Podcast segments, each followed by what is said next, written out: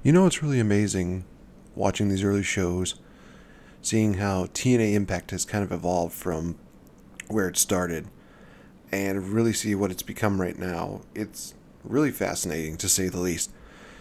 This is your Brace for Impact episode 5. I'm your host, Nate the Effing Great here, and we're going to be talking about Final Resolutions 2005, as well as covering the recent show that actually came up for TNA Impact Wrestling, which was Against All Odds 2022. So I'm only going to talk briefly about the 2022 show, but I am going to go a little bit more in depth for Final Resolution 2005, which took place on January 16th, 2005, in the Impact Zone in Orlando, Florida. 875 in attendance with a buy rate of 20,000, which was about the same as the last pay per view that I covered in the last episode, which was Turning Point. So this is something that will indeed be a common factor. Is you're going to see a lot of the 20,000 uh, pay-per-view buy rates go through. There's only one show that really kind of peaks it a bit, but that actually gets into 2006 ter- territory. So I will cover that when I get to that. But yeah, no, honestly, this show was pretty fun. I think by far the shows are getting better and better with everything. Despite the main event results, I will get into talking about that. It's honestly a pretty well paced show. And other than a couple of matches, enjoyable. So the opening package hypes up the big time matches. They talk about the tag team title matches, the X Division title matches, and the world title match that will be determined throughout the night, in which there is a three way elimination matchup to determine the number one contender for the NWA World title. And the winner of that three way will go on to fight Jeff Jarrett in the main event. But we don't open with the matchup yet. No, no, no. We actually start off with Shane Douglas. He talks to Jeff Jarrett, and Jeff Jarrett, of course, is talking down the three combatants for the three way matchup, which are DDP, Monty Brown, and Kevin Nash. Now, for those of you that have been listening into the show, might have known that Kevin Nash is actually a part of a trio with him, Scott Hall, and Jeff Jarrett. There's been a little bit of friction going on between these guys, so there's a little bit of friction going into this three way, in which that is why Jeff Jarrett is talking down to everybody on this match card and he talks about how he earned the right to be called King of the Mountain, which, from what I believe they are talking about, he actually won the King of the Mountain matchup that actually happened on one of the pay per views. It did not happen on a big pay per view. So that is why he calls himself the King of the Mountain because he won the first King of the Mountain matchup. But we open up the show with the six man tag team matchup, which features BG James, Konnan, and Ron the Truth Killings taking on Christopher Daniels, Michael Shane, and Kazarian. We get the classic uh, three live crew intro in which you hear uh, Konnan saying, Orale, arriba la raza. We get BG James doing the classic, you know, ladies and gentlemen, boys and girls spiel, not one, not two, but the three live crew. And he also talks about the Pentagon being their, you know, three live crew sandbox, which I honestly think is one of the best things. Uh, going into this matchup, uh, you have Christopher Daniels, who actually just broke up from Elix Skipper in Triple X. So this is his first big matchup of the new year. And needless to say, kind of disappointing, but same time, at least he was doing something. So we get a nice rolling clothesline by Konnan, followed by the Alabama Slam.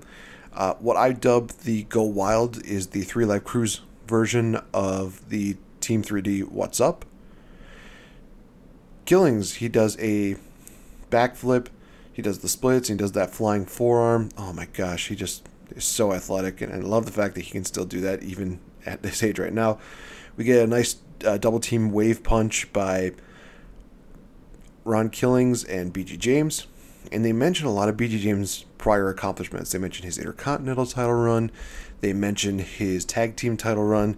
So that was kind of interesting to say, but they are giving him his due credit. Uh, a knee shot and a drop kick to BG James helps Daniels, Shane, and Kazarian pick up the momentum. A very nice drop kick by Daniels. A slingshot, low drop kick by Daniels, Kaz, and Shane. Keeps giving them the advantage. Nice pop up power bomb by BG. Axe kick by Killings. There's just a lot of chaotic moves where everybody just goes down. Everybody's fighting. An arm wrench, uh, reverse DDT by Konnan. We get the reverse STO by Daniels to take down P- BG James. He looks to try and finish off BG with an Arabian moonsault to the outside, but he gets uh, Kazarian by accident. We get the heart attack maneuver, but with a little bit of a kick that puts over the three live crew, gives them the victory at 8 minutes and 21 seconds. Gave this matchup a C. The thing is that this was one of those matches where it's starting to get a little bit good, but never quite reaches that full on potential of hitting that point of being a great matchup. So it was getting there, but for the most part, it was just an okay kind of six man tag team matchup here. And to be honest, I think one of the reasons why is that I'm just not that high on Konnan. He doesn't exactly do that many moves. I think that this is probably the most I've seen him take a couple bumps in this move. Otherwise, he's kind of just there, to say the least. And I do not mean to, you know, make that as a knock to Konnan. He definitely is one of those guys who helps really revolutionize the wrestling world. But just I'm just not feeling it with him here. And obviously, as time goes on, you kind of do see Konnan's you know wrestling deal kind of go into a downward downward deal. So, but that's not the worst thing on the card. Trust me. What we have is Tracy Trinity and Johnny Fairplay, which I described as a blonde, curly-haired Frank the Clown. I kid you not. They go into a pickup truck to talk with Dusty Rhodes, where he tells them to go on a scavenger hunt. Now, why they are doing this? Because the winner is going to be the personal assistant to Dusty Rhodes. They just have to find a clue, and the only thing that he says that it's as clear as the hat on your head. Get a little bit of uh, flirting with Trinity and Dusty. Uh, Dusty actually spanks Tracy, and he makes a comment where he says that it's going to be fair play's time in the barrel, as they say back in Texas. And I did a couple, a little bit of reviews, or at least looked up a couple of reviews talking about this because I had no idea who the guy, who Johnny Fairplay was. And one of the things actually really describes my feelings about that segment. And it's the phrase of, What am I doing with my life? I mean, this is legit one of those segments where I'm just like, This is really a thing? Wow. Um, okay then. But that's okay because we go into another we go into a great matchup here. We have Sanjay Dutt taking on Elix Skipper in what I dub it as like an X title showcase because they really mention the fact that well you got to believe that if they win this matchup they're going to be you know ranking themselves higher up in the X Division title sequence because they are really hyping up the X Division title matchup later on tonight, which is an Ultimate X match, which I've talked about in the past, but I'll talk more about it once we get to it. Uh, Dutt hits a couple of pin attempts, and then he hits the head scissors, gets thrown into the crowd, and then he flies back into the ringside area. Absolutely great. We get a classic armbar from Sanjay Dutt. He hits a nice springboard dropkick. Dutt goes for the Hindu press, which I'm kind of confused on because I always thought it was like a moonsault double stomp, but it seems like it may be a Phoenix splash. But either way, Dutt goes for it, but Skipper's able to leap to the top rope and dropkick Dutt outside the ring. He racks Dutt onto the guardrail and then hits a high back roundhouse kick to the face, some a nice back kick to the head.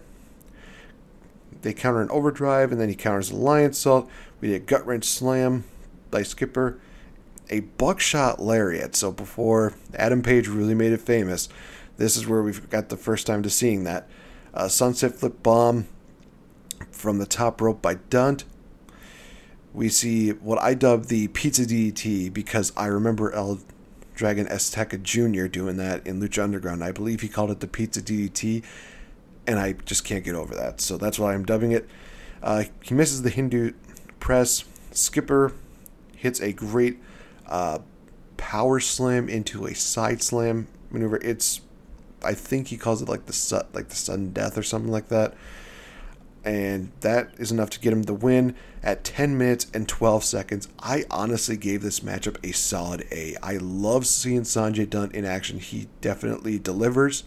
And Elix Skipper is a great singles competitor. So, whereas Daniels kind of felt like he was not exactly in the fold in the first matchup here, Elix Skipper, he's definitely getting, he's just getting his footing, and it's absolutely great. We get a promo for a person that is coming to TNA. I've tried looking it up, and unfortunately, I'm not able to see who it is. So, if somebody can give me a hand on that, that would be absolutely amazing. Please let me know on my Twitter handle or Instagram at Real Life and Game as to who is the guy that they were hyping up for this uh, promo package at Final Resolutions. That'd be really appreciated. We go backstage and we see Kevin Nash and DDP. They're talking, and Nash is like, Well, you know, man, we could take out Monty Brown and then we can have like a gentlemanly contest between the two of us. And DDP is like, Uh huh, sure. Yeah, no, I totally believe you.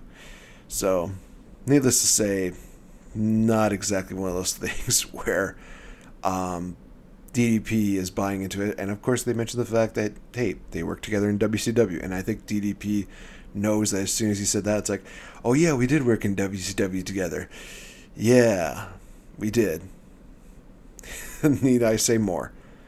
Up next, we have Dustin Rhodes coming into this, taking on Kid Cash. The build for this has really been uh, Kid Cash has been attacking Dustin, and there's been a lot of body shaming where he basically talks bad about Dustin's father, Dusty, basically saying like, "Oh yeah, you were he's a world champion. He's a fat guy, and literally says to Dustin that he's you know shown a little pound, gain weight as well. So we get this. We get a brawl between them during this matchup. Then we get a nice catapult by Dustin into the ropes, where Kid Cash hits the ropes and then he falls back onto Dustin's knees. I thought that was actually pretty innovative there's a point where it seems like Kid Cash was legit hurt, like to the point where they almost started throwing up the X sign, thinking like, oh, there's no way he's going to continue. Uh, referee goes to Jeremy Borash and it looks like they're going to call off the matchup, but then uh, Kid Cash he hits a low blow on Dustin, and then he starts working on the knee. He hits a frog splash and locks it a figure four this is where the matchup kind of actually goes to a bit of a wrong sour taste. And it goes into this point where we have a sleeper trade off where we see Dustin, he locks a sleeper on Kid Cash, but then Kid Cash locks in a sleeper onto Dustin. I use that term locks a sleeper in very loosely because this was one of those things where I just saw this and I was like, are you kidding me? His arm is not even underneath his chin. It's like kind of over his, uh, I would say over over his face, and it doesn't even look like he's really locking it in. So it's one of the worst sleeper holds that I have ever seen. We get an inverted atomic drop by just by Dustin, Enzuigiri by Cash, uh, referee Andrew Thomas, and Kid Cash get into a little bit of shoving deal with Andrew Thomas getting the best deal with it. And then we see what I call the shittiest bulldog I've seen from Dustin, which gives him the victory here at a I can't even say merciful and a grueling 10 minutes and 50 seconds. This was a this was a decoasting to a failing matchup. I really thought to myself there's one matchup that I know is going to be a failing matchup. Is this matchup as bad as that? And I thought, well, no, because at least there's some kind of story being told here. There's some kind of you know wrestling that's going on here. There's some really bad moves, but not all the moves are bad. Just sleeper hold was rough. That bulldog was rough. So it's just a few in between. It was a really rough time just to watch that matchup.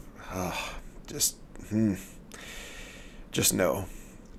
So Johnny Fairplay, oh, he's back. Hey, it's the Curly Kenny Omega.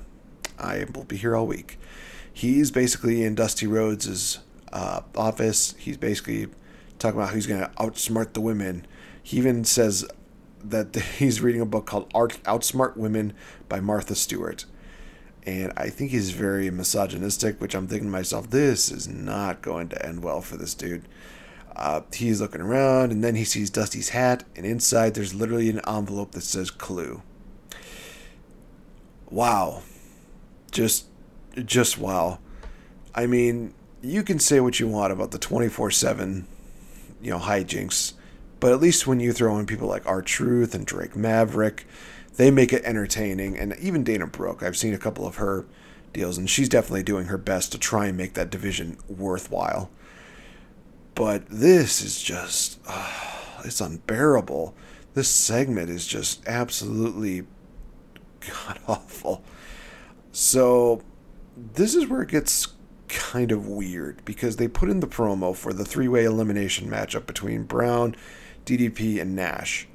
Uh, where Monty is seemingly like the big baby face, DDP wants the title, and Nash just wants Jeff Jarrett. And you would think that with that promo being put there, hey, that's going to be the next matchup, right? You would be wrong. Because the next matchup is Raven versus Erik Watts. And the even the hype package for this is really weird because they show a little bit of the highlights from DDP and Raven they talk a little bit about how Erik Watts and Raven's like, oh yeah, they're buddy buddy, but Raven's just like, uh-huh, I got him wrapped up all in my finger. And there's this supposedly comedic moment where he's talking about that to DDP. he's like, oh, he's right behind me, isn't he? And Erik Watts is just like, I want to beat you down. And that's about it. This was a really weird, really weird build up but I guess it makes sense? Question mark. So we get them brawling on the outside. They're fighting around. Raven he gets him back in the ring. He hits Watts with a uh, face wash with the knee. Hits a discus punch. Uh, we see Watts do something that I've never really seen before. He goes to the top rope and he actually does like a like a I call it a reverse missile drop kick, but it also kind of looks like it was a mule kick from the top rope and he hits Raven with it. That was kind of interesting to say the least. Uh, they fight up the ramp. Uh, Watts hits a choke slam on Raven in the ring, but then he's just like, you know what? No, we're just gonna grab a chair. And referee's just like, no, that's not gonna happen. So this allows Raven to get the low blow while the referee is uh, taking care of the chair. Raven goes back. He's like, nah, I'm going to use the chair now. He wedges it into the uh, top and middle turnbuckle spot, throws Watts' face into there. And he goes for his like classic drop toe hold deal where he has the chair on the seated position and he just drop holes holes them into the uh, chair. But Watts hits a facebuster on there, not calling for a disqualification.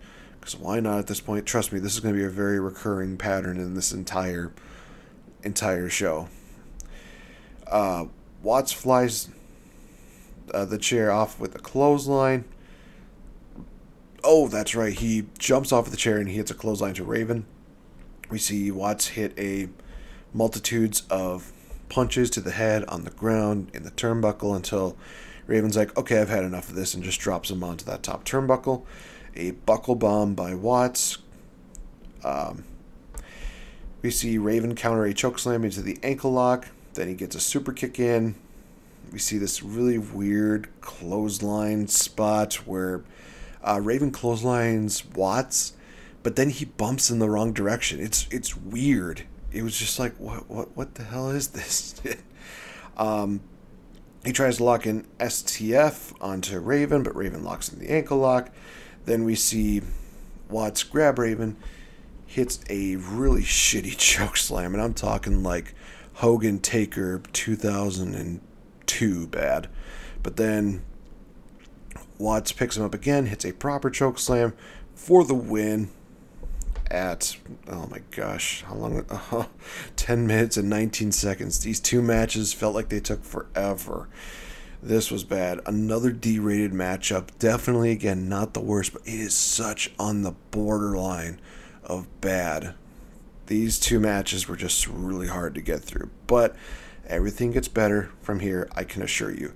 Raven gets on the mic and he's like oh man i'm sorry for what i did you know, uh, you earn my respect and blah, blah, blah, blah. But then he just grabs a trash can, hits Watts off of the stage, and takes like a, I would say like a 12 foot drop tw- down onto a table. And there's very little reaction about it. It was like one of those things where, oh, he hits him with the trash can. There goes, there goes Watts. Oh, he's on the ground. He went through a table. Security's trying to make sure that nothing happens between the two of them. It's like it already has happened. It has. um, we see like Tenay and Don West. They talk about against all odds, and then they talk about all the ways that you can watch TNA wrestling, which again goes into the next matchup, which is Jeff Hardy versus Scott Hall with Rowdy Roddy Piper as the guest referee. You will never see another referee wear a kilt unless your name is TJ. Shout out to TJ up here in Wisconsin. So, really, the build-up to this is kind of simplistic. Jeff Hardy wants revenge on Scott Hall for costing him the world title. Why we didn't get that matchup at the last show, beyond me. But at the same time, we're getting the matchup nonetheless. Scott Hall, of course, rocking that Elvis uh, king of wrestling gimmick deal. Again, why does he need to have the Elvis hair when his hair looks absolutely fine? It is what it is. Um, Piper does the inspection deal where he's checking on Jeff and then he checks on Scott. Scott has like all these random mini weapons in his in his attire. He pulls out like one metal object, that he pulls out a fork, that he pulls out like a chain from the back of Scott Hall. It's one of those things where it's like, okay, this is kind of entertaining. This is this is funny. Um, there's a point where um, the bell actually rang as soon as Jeff Hardy went into the ring, and then when Piper called for the bell, it just rang again, and I'm just like, oh well, I guess the match is over. See you guys. Oh wait, it's still going on. Okay. Uh, Piper gets frisked by Hall, who finds a pair of handcuffs, which all of these random mini weapons, they will not play in this matchup. What the hell? So we get the nice uh, reverse kick by Hardy, who, oh my gosh, Scott Hall, he is selling his ass off in this matchup, and I really appreciate that it's kind of one of those things where I'm thinking this is going to be a rough match to watch, isn't it? But no, Scott Hall is really doing some great sell work in this deal. Um, except for one spot, we see Hardy go up for the Whisper in the Wind, and then Scott just kind of stands there for like a second too long and then gets hit by the Whisper in the Wind. Scott Hall hits a fallaway slam. Hardy gets a nice dive onto Hall on the outside. We get the Hardy leg drop where you know he spreads the legs, and then Hardy just goes up, drops his like heels onto the onto the gut of Hall, but we all know it's supposed to be like a low blow, I guess.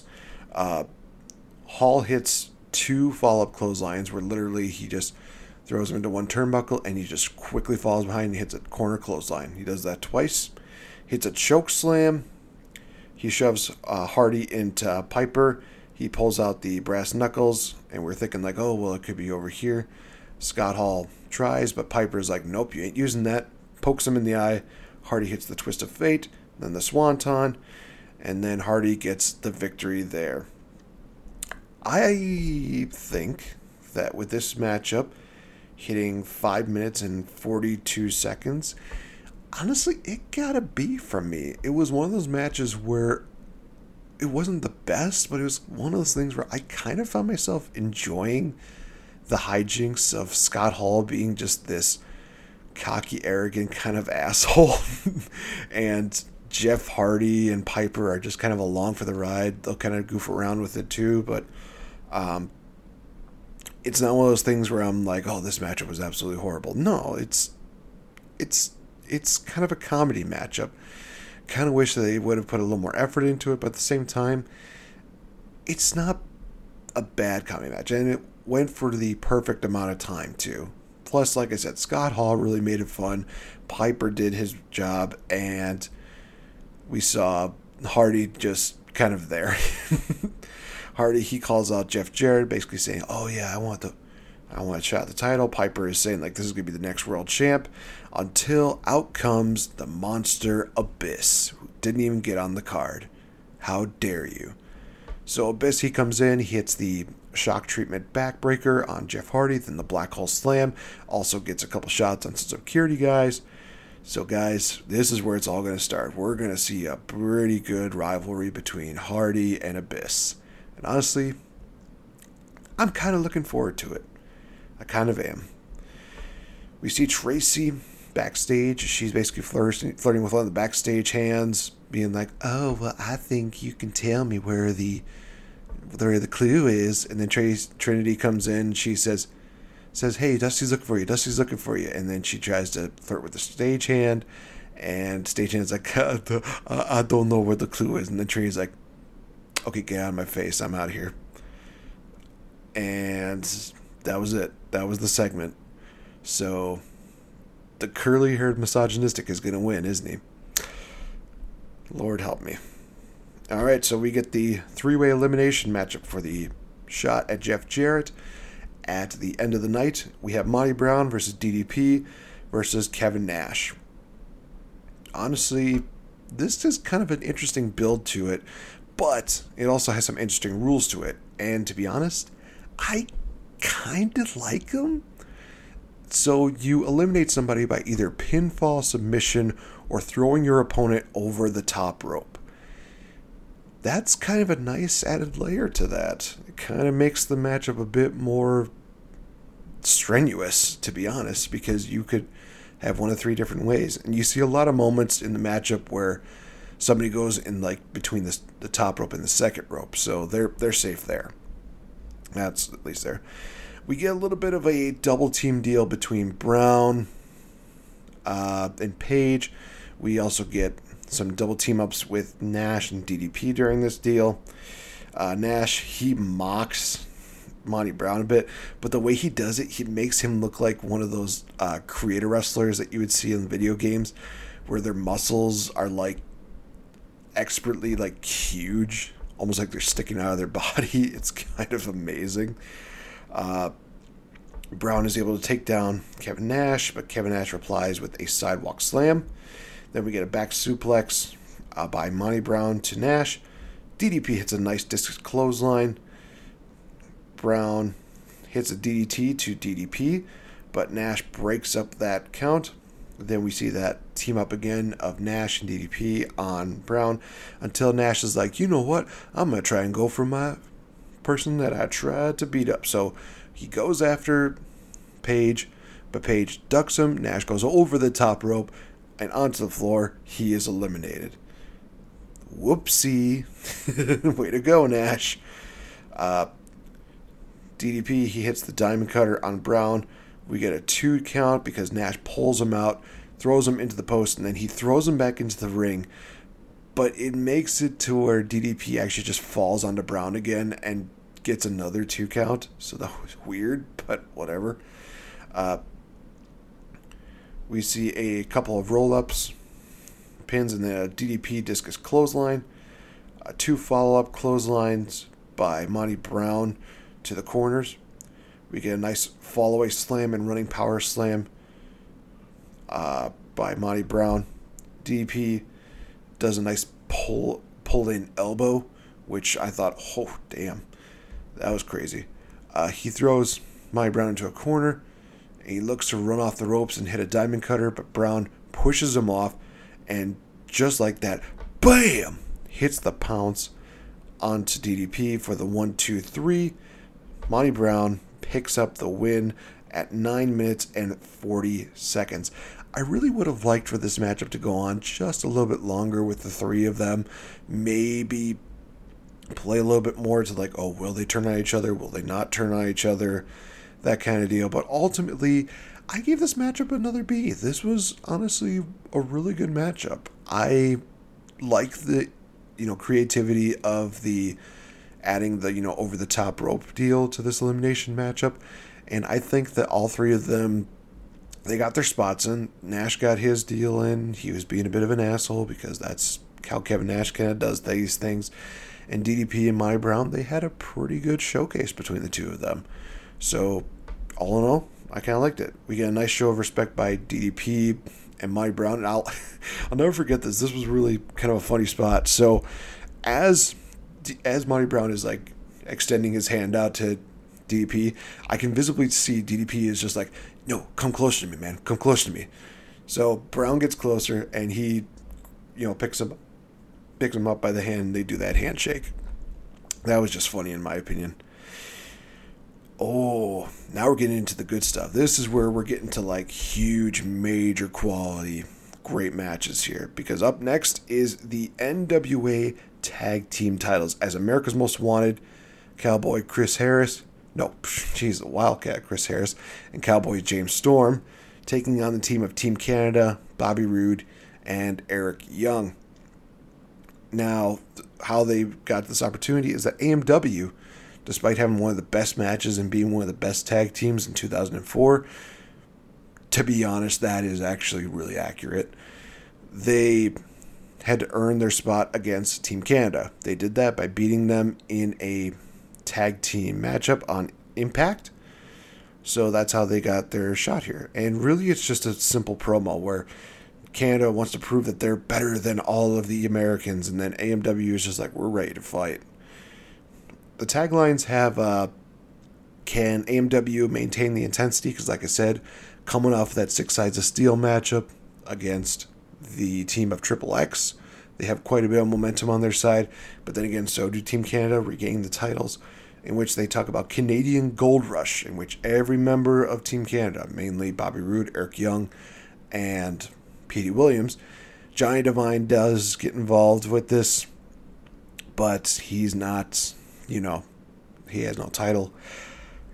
Either way, either way, uh, we have the final line, which I thought was cool: six sides of steel to six title reign. So AMW are just about to reach their sixth title run if they win this matchup. So this was something where I was like, "Ooh, this could be, this could be really good if they can do this." We see you know, Team Canada, they come out first because why not? D'Amore is just being absolutely funny. He's being absolutely hilarious. Just him doing his classic deal where he goes up to the camera. It's like, we're the best ever. Ah, ah. And then there's also some moments where he is just absolutely being so cartoony. Just being like, oh my god, here they come. Oh no, oh no. He's just so good. If you get a chance, definitely check out some Coach D'Amore reactions. It's great. He definitely makes matches so damn funny. Uh, but AMW does come out to the ring, and then they start beating down on Team Canada because they do not want to have Team Canada get a jump on them. They brawl on the outside. There's so many moments in this match. Uh, Eric Young was by far the biggest star in this entire deal, and it's solely because he oversells so many things. There's one point where he actually just gets slammed down, and he he rolls. Some people would go to like the bottom rope. No, he rolls to the point where he slides through the first and second rope, and he slides out of the ring that way. It's so funny. AMW does a deal where they do like a double hip toss, but then they grab the legs. They grab Young and they throw him into. Uh, oh no, they throw Roode into Young, and then they th- did the same thing to Young, but they threw him to the outside onto Roode. It's one of those things where I'm like, wow, they really love that move and they know how to use it. That's awesome. We get a classic Spagingo back body drop to Bobby Roode. Uh, Team Canada, after getting dominated for a, little while, they get the advantage after Roode whips Storm into the ropes. Young hits him with a knee to the back, and then Roode hits a neckbreaker. They continue this beatdown until Storm's able to hit two enzuigiris, one to uh, Bobby Roode in the ring, and then he hits a second one on Eric Young, who is on the outs- outside of the outside of the ring on the apron. Keep that in mind. He hits Eric Young with that enzuigiri, and Young, literally, from where the camera looks, it looks like Eric Young went head first onto the floor. It was such a sick spot, but it was so damn funny. uh, Bobby Roode's able to hit a suplex, and then we get a top rope elbow drop by Young, still not able to put it away. Finally, in comes Wildcat Chris Harris. He comes in like a house of flyer, hitting flying clotheslines, a full Nelson slam. Uh, Storm is able to hit a power slam to Roode. They go for the death sentence. They think it's over, but ooh, then we get a nice spot here. We get the Tower of Doom onto uh, Eric Young. Mm, Storm has got Young into a powerbomb position. Young looks like he's going to go for a superplex on Harris, but he actually converts it into like a Northern Lights deal. So he throws Harris off as he's getting a power bomb from Storm. And as Harris is coming down from that Northern Lights deal, he hits Roode on the way down. It was such a good spot. Uh, we get a super kick to Roode. Looks like they're going to have the victory, but Coach D'Amore. He pulls the referee out, and he's basically like, "No, we're not going to have it in that way." And then America's Most Wanted are like, "Yeah, no, we're we're not putting up with this crap." So they grab Coach D'Amore and they handcuff him to the post. So he's basically neutralized throughout the entirety of the rest of this match. We get a heart attack onto Young for a very close two count. Uh, we see Johnny Devine. He gets into the ring and he hits a he hits the hockey stick onto Storm. After Storm hits the eye of the storm onto Young for a close three. Devine gets spine bustered. We get the DWI, the drinking while investing to Roode, which is kind of funny considering who he'll be teaming up with in the future. Uh, for a close three again. We get a Northern Lights lariat to Harris, and as he's coming down from that uh, rear clothesline, he has a chair and he lands his head on the chair. So I thought, oh, that that's probably it. One, two, nope. Uh, we see Young. He's thinking like, okay, I'm gonna see if I can get the chair from Devine. Devine thinking that it's Harris or Storm. Hits. He has his back turned. He hits the chair up. Hits Young by mistake. A roll up by America's Most Wanted for the three count for the sixth title reign. For a win for America's Most Wanted at 19 minutes and 12 seconds a quality matchup. This matchup definitely personifies tag team wrestling. It tells a really good story in the ring. It's about the baby faces overcoming the odds and the heels doing whatever it takes to pick up the victory here. This felt a little rushed, but at the same time, it felt very well deserved. So I'm not going to say that it was at all a bad matchup because it wasn't. It was absolutely one of the best matches on the card aside from the next matchup, which I will talk about in a minute.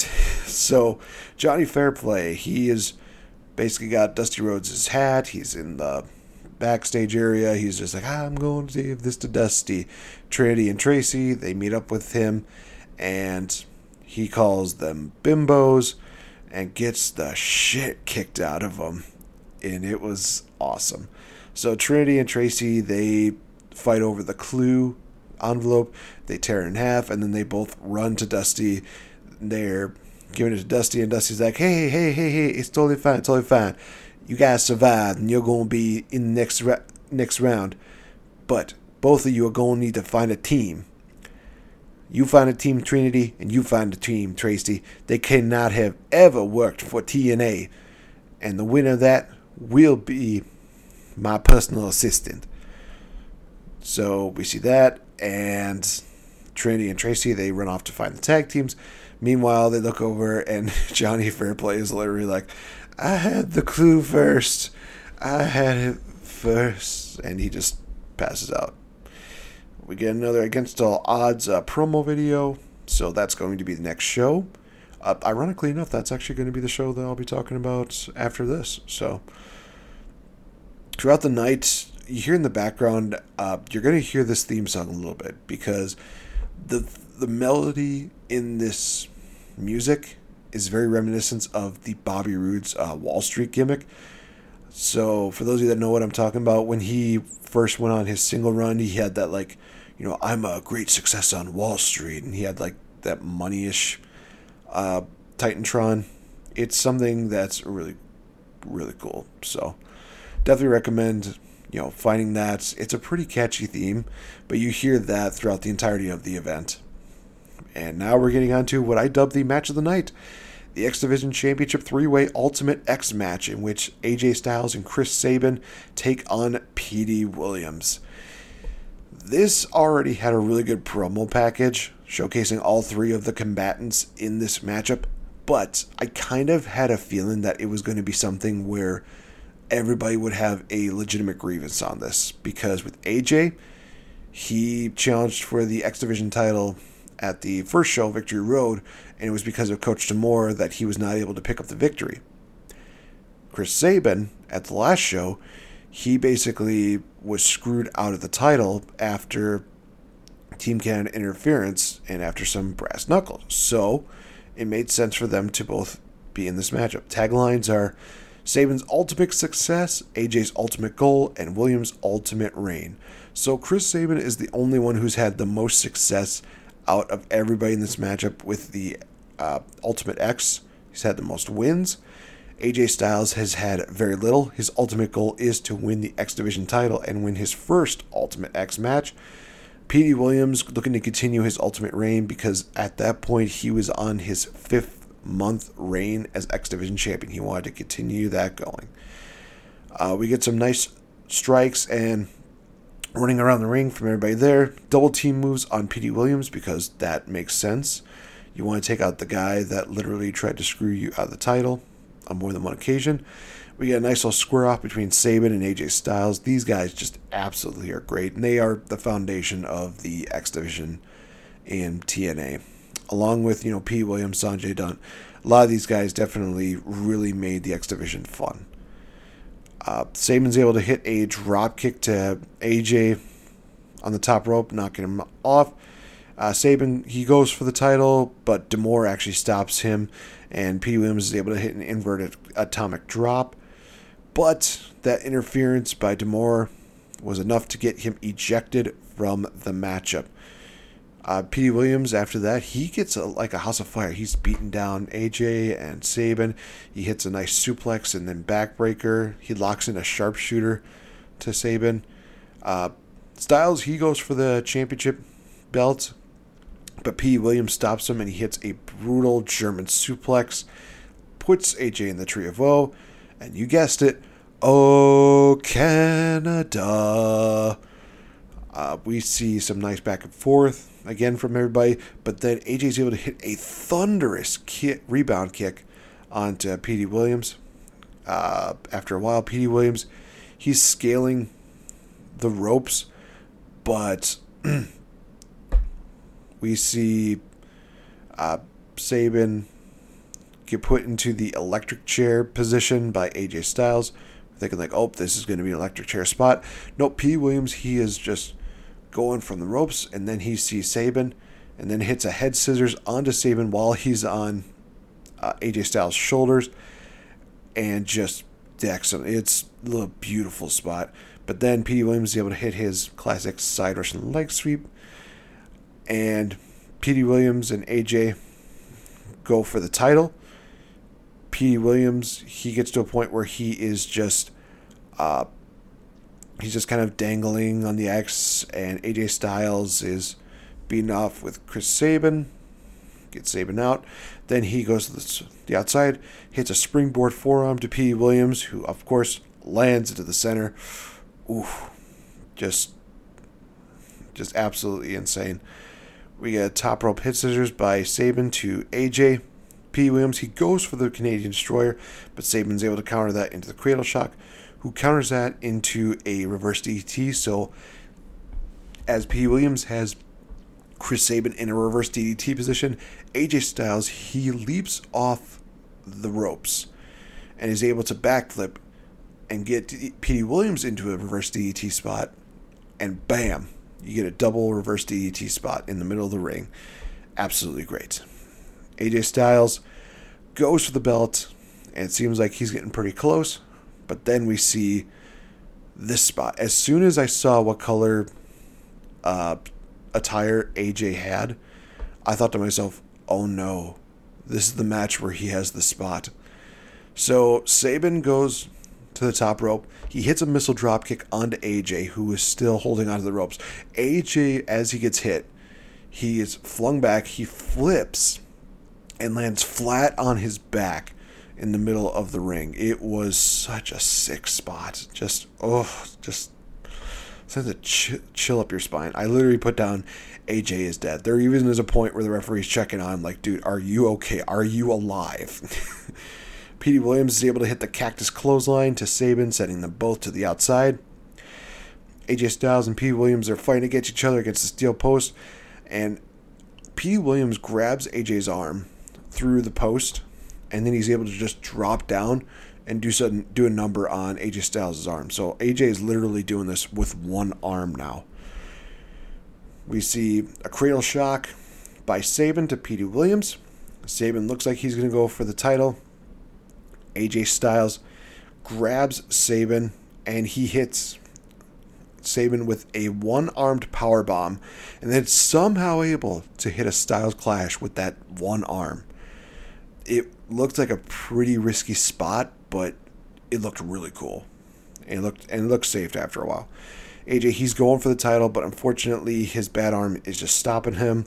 This allows P. Williams to get to the ring, hit one of the most sick Canadian destroyers I've seen. Like literally, he hits it. AJ Styles literally looks like he just lands on his head. It was almost like the Heath Slater spot where he gets the clothesline from hell and his you know body is just kind of stuck in limbo, just standing up. It kind of looked like that, but with like a pile driver deal.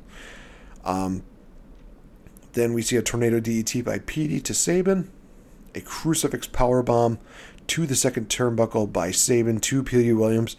The two of them finally get to the ropes. They are just shimmying their way to the center of the X.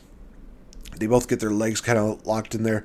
They both grab the belts and they have possession of it, but they're both neither one of them have dropped down yet. So they're basically just fighting each other for that title. But AJ Styles is able to go and he hits this beautiful springboard forearm, and he gets such good height with this. He grabs the belt, and the referee calls for the bell. AJ Styles wins the title and wins Ultimate X, clocking it in at 19 minutes and 55 seconds, almost 20 minutes this was a solid A matchup. This was the bet. Ultimate X just absolutely gets everybody on their feet, and it gets everybody excited because you know that people are going to find innovative ways to make these things work. It's an absolutely great matchup. These three competitors all laid it all on the line. It was absolutely fan freaking tastic. We had a conversation backstage with Nash and Jeff Jarrett. Basically, Nash is just like, oh, I'm going to get my title shot one way or another. And Jeff Jarrett's out. He's getting ready for his main event matchup against Monty Brown for the NWA World Heavyweight Championship. And in this matchup, Monty Brown is so over. They are literally chanting for Monty Brown. They want to see him win. There's literally a fan that has a sign that's saying like the alpha male is the next champ, and there's chants of next world champ, next world champ next world champ. Excuse me. We get some taunts by Jeff Jarrett until finally Monty Brown's able to hit a power slam. He goes for a middle rope move, and then we see a deal where Jeff Jarrett tries to stop him by sticking his foot up. Monty Brown grabs him, and then he's like, Nope, not happening. Hits a headbutt to Jarrett's stomach. Brown catches Jeff uh, on the outside, and he hits a rib breaker. It looks like he's going to go for a slam or a throw into the post, but Jeff Jarrett is able to counter that, throws Monty Brown to the post, and they brawl a little bit into the crowd. Jeff Jarrett then grabs a chair and he hits Monty Brown in the back, and I'm thinking, what? There, why, why is there no bell rung in here? Um, I guess this is no DQ. maybe. I, I don't know. They even made a reference where it was like, well, you know, there normally would be a DQ, but there the referee's going to let it, you know, just slide just a little bit. I'm like, uh, okay. So that's kind of crazy. We get a jab to the gut with the chair. Monty Brown gets thrown into the announce table and gets an office chair dropped on him. That was something I was like, okay, I was not expecting. Jeez Louise. Uh, everything up to this point, whatever weapon they use, it's fine. But Jeff Jarrett, God forbid, he uses the championship belt and referee's like, nope, this is where we're going to stop it. Uh, Jeff Jarrett locks a sleeper into Monty Brown. Brown counters into a sleeper of his own. Jeff Jarrett hits a knee breaker, but then Brown's able to counter with a small package for a near three count. Jeff Jarrett, he just crouches himself. We get a heads collide spot there, which is like never fun. If it was a double clothesline spot, that's one thing, but it literally looked like their heads collided. And I thought, ooh, that's going to sting in the morning. And then we get quite possibly one of the best moves of the entire night. Monty Brown hits the Alpha Bomb. For those of you that are not familiar, the Alpha Bomb is when you have him in like a world's strongest slam position. Then he throws his opponent up into the power bomb. It's one of the coolest power bomb variations in wrestling. So that looked great. We get a neck breaker from Monty Brown. Uh, he counters the stroke, and then Jeff Jarrett uh, gets thrown into the referee. We get a guitar shot, and it's not enough to keep Monty Brown down. Monty Brown gets him up into the electric chair, and then as he's going up, Jeff Jarrett has a chair and he hits Monty Brown in the face, but still gets dropped with a uh, with the electric chair. We get a belt shot, and after that belt shot, he we get a two count, and then Monty Brown just uh, presses him off. Looks like he's just ready to go. He's ready to go. Monty Brown inadvertently hits the pounce onto the referee. We see Jeff Jarrett go to the top rope. He goes for a second rope uh, guitar shot, but he's a but Brown is able to counter it into a choke slam guitar shot to Jeff Jarrett. Crowd is literally on fire. It gets so close to Monty Brown winning the victory. He goes for another pounce, but Jeff Jarrett grabs the remains of one of the guitars and just smacks him right in the face. We get a stroke, a second stroke. Then we see Jarrett Hill low blow, hit a third stroke for the victory. Jeff Jarrett retains the NWA World Heavyweight Championship clocking it at 16 minutes and 17 seconds. I gave this matchup, as much as I didn't like the finish, a B. I really like the electricity that was going in this matchup. I really loved the intensity that Monty Brown put into this. I loved the deals that Jeff Jarrett did. Now, granted, it really was dumb that they just had so much stuff going in that deal. Mainly just, you know, the random, oh, well, I guess there's no DQ. Oh, you can't use the belt, though. Uh, just really weird spots like that. And then it took like three strokes to take down Monty Brown. It definitely made him look strong. But at the same time, I think this would have been the best time. No, I'm going to say that right now. This would have been the moment to put the belt on Monty Brown. He was over with the fans. He looked good. He had the look. He had everything that you would want in a world champion. I think that Monty Brown would have been a great person to add to that repertoire as NWA World Heavyweight Champion. Final grading for this show. Honestly, I was very happy with everything that went down. I give this a solid B grading. Other than the two matches I mentioned in the middle, you know, the Erik Watts Raven match and the Dustin Rhodes Kid Cash matchup, this event was actually really good with everything that went into it. It was all about, you know, the big rivalries that were going on, which were the championship ones. It made sense. Everything in this ma- event really did have some bright, shining moments, even some of the lower card matches. I mean, I gave an A to another X Division title matchup, which featured Elix Skipper and Sanjay Dutt. It was that good. Uh, I mean, the two two out of three matches in the title series got A's, which says a lot about how TNA is doing really good there. And I gave some really good, you know, feedback on a couple of the matches that probably didn't deserve the best praise because even though they kind of tied into the whole main event deal, it definitely was a bit sloppy in some cases, but for the most part, I still found enough enjoyment out of it. So, Final Resolutions 2005 was by far really good, and so far, it just ups the ante right now. So, going into Against All Odds 2005, we're going to see how that goes. But speaking of Against All Odds, let's talk a little bit about Against All Odds 2022, this recent one that we just had.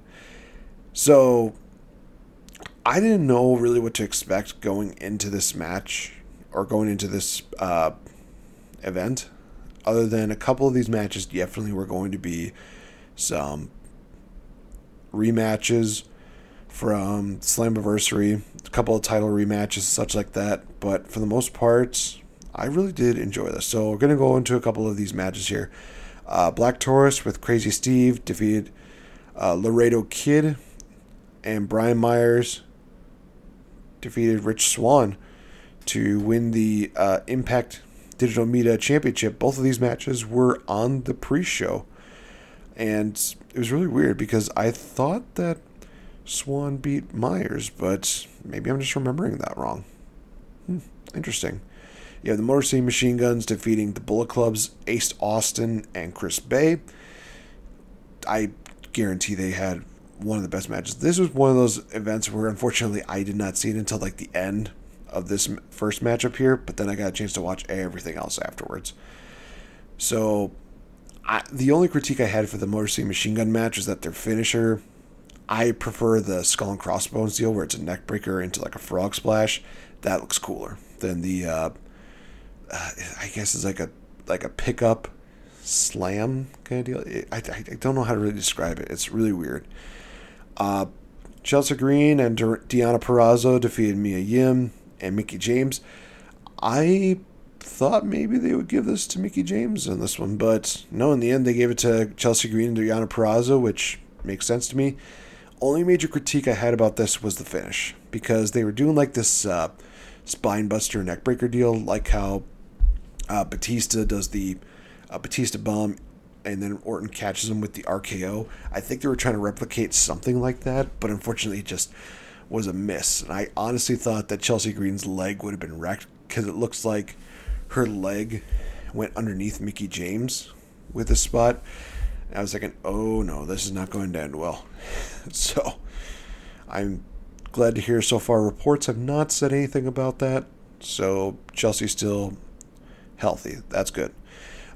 Definitely one of the best matches on the card. The X Division title match between Mike Bailey and Trey Miguel. These guys just tore the house down. Uh, Mike Bailey, speedball, legit one of the fastest guys I've ever seen. He literally laid it all on the line here and just hit a classic with Trey Miguel. Uh, Rosemary and Taya Valkyrie defeated the Influences, Giselle Shaw, and Tenille Dashwoods.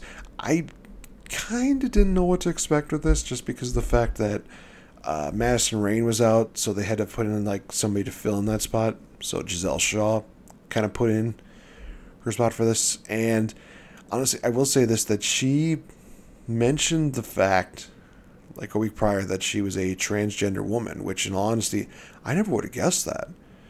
I there was like no no nothing on there that made me think that she was ever you know transgender but very happy that you know she let you know she let the world know and she's she's living her dream and she's definitely setting an example for people in the community because so far I've not heard anything bad about Giselle Shaw. She seems very nice. She seems very um, she seems like she definitely has a passion for this business, and I'm hoping for nothing but success for Giselle. Uh, match itself was pretty good. Um, I really still wish that it's Rosemary and Allie from uh, AEW because as much as you know you could put so much onto Taya Valkyrie, I just really think Rosemary and Allie was the way to go. This crazy uh, matchup here, the ten man tag between Honor No More and uh, AMW Heath and the Good Brothers, just flat out fun. It's a fun matchup. Everybody literally just showcased everything here. Uh, there's some dissension in the ranks because of PCO, but I think PCO is going to definitely look like a big star going forward into this. Uh, oh gosh, this matchup. Uh, the Clockwork Orange House of Fun match between Sami Callihan and Moose. So Moose picks up the win here because of some interference, to which I am still looking up the individual who was in that match. I I can't seem to find him. But these guys had chairs and barbed wire and they had Legos and broken glass, just literally laid it on the line. And Raven's on commentary. And while everybody's just like, oh my God, this is insane, Raven's just like, yeah, it's crazy. But it's also very beautiful. Like a, I think he said like a harmony of uh, havoc, I want to say like I said, he's literally playing so melancholy during this matchup that you kind of love it even more just because he's literally just like, yes, my children, yes, destroy each other, just, just destroy each other. Jordynne Grace retains her uh, Knockouts World Championship against Tasha Steelz in what was a another really good matchup. The women definitely are being showcased very well in TNA Impact Wrestling. Everybody is getting their shot. Everybody's getting their time to shine. And I'm very interested in seeing where Jordynne Grace kind of goes from here because she had the longest reign, I think, as Impact World's on Impact Knockouts type, a world champion for a while. So, kind of seeing where she kind of goes from here. Uh, then we have Joshua Alexander taking on uh, Joe Doering from Violence by Design for the Impact World Championship. Another really good matchup. Josh Alexander, absolutely talented, and Joe Doering definitely showcasing that he is going to be he is definitely going to be a big star as well. Not just for his size, but he just really fits the look. Uh, now the question is, what's next? And honestly, there's just so much that's happening with Impact Wrestling that I'm just absolutely excited. I'm looking forward to seeing how everything goes from here. And with everything that has happened with Impact Wrestling, they had Slammiversary, then they followed up with Against All Odds. Honestly, if you were to ask me, well, okay, give me, you know, give a, excuse me, give like an honest, like grading for this, I would honestly give this a solid B because the fact is that obviously it's a bit of a rush show, but I still felt like it didn't disrupt the flow of anything in Impact Wrestling. Like this could have probably been matches we could have seen on Impact TV, but we got it on Impact Plus. We got it as a pay per view, and to be honest, it was still a really good pay per view. I could not think of a matchup on there that I like hated. It was honestly it, it was fun. It was another fun show. So, all right, that is going to do it for me here at Brace for Impact. You can definitely follow me on Twitter and Instagram, as I said before, at Real Effin Game. Feel free to also check out my other podcast, uh, the Game Changer podcast, where I talk about pop culture, wrestling, everything else in between that I could think of. Uh, definitely check out everybody else on Wrestle Addict Radio at addict underscore wrestle. You can check out myself, the Kings of the Rings, Fretzelmania, as well as the Young Lions perspective. We're in the month of July, guys. Time to celebrate America Day, and we're also going to be celebrating the fact that wrestling is still good, it's still fun, and we still keep it positive here on Wrestle Addict Radio. So thank you so much for listening in, and I'll see you guys in the next episode because now we're going back in time to Against All Odds 2005.